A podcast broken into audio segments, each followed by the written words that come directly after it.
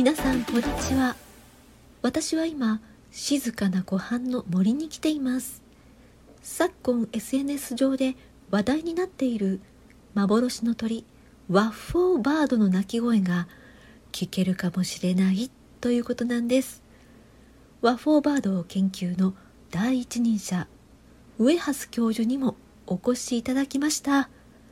早速お話を伺っていきたいと思います。今日は非常に期待値が高まっています。台本読んでる場合じゃない。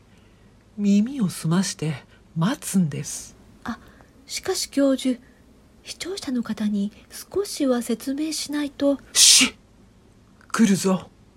はい。今のはウグイスですね。これはお恥ずかしい。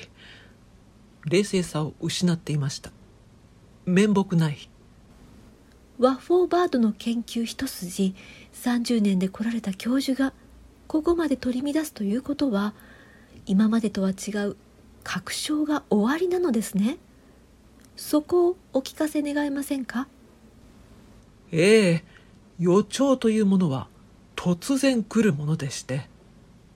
実は朝食のクロワッサンがなかったんです。は？買い忘れていたんです。妻も私も。結婚して以来ずっと朝のクロワッサンを欠かしたことがありません。何か良くないことが起きるのではと呆然としていた時妻が朗らかな声で言ったんです。あなたワッフルがあるじゃありませんか。とねあの門外漢の私が失礼を承知で言うのですが全く意味がわからないのです。無理もない。あなたはワッフォーバードの何一つご存知でないのだから。なので素人の私や視聴者の皆さんにもわかるように噛み砕いて話していただけませんか？か噛み砕くですと。なんという愚かなこと。を君いくら素人だからってそれはひどすぎる。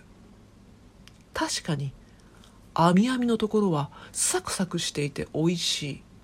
しかしそれを噛んで砕くとは君これは下手したら学会から訴えられますぞ。えそんな私は別に。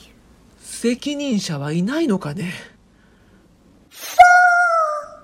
フォーって誰だこんな時に不謹慎な。え？え？教授もしかして？ええもしかしますよこれは。頑張って。そうだもう少しだぞ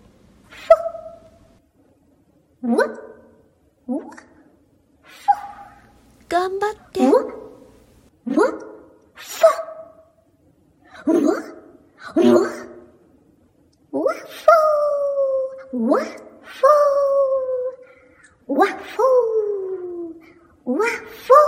ついに。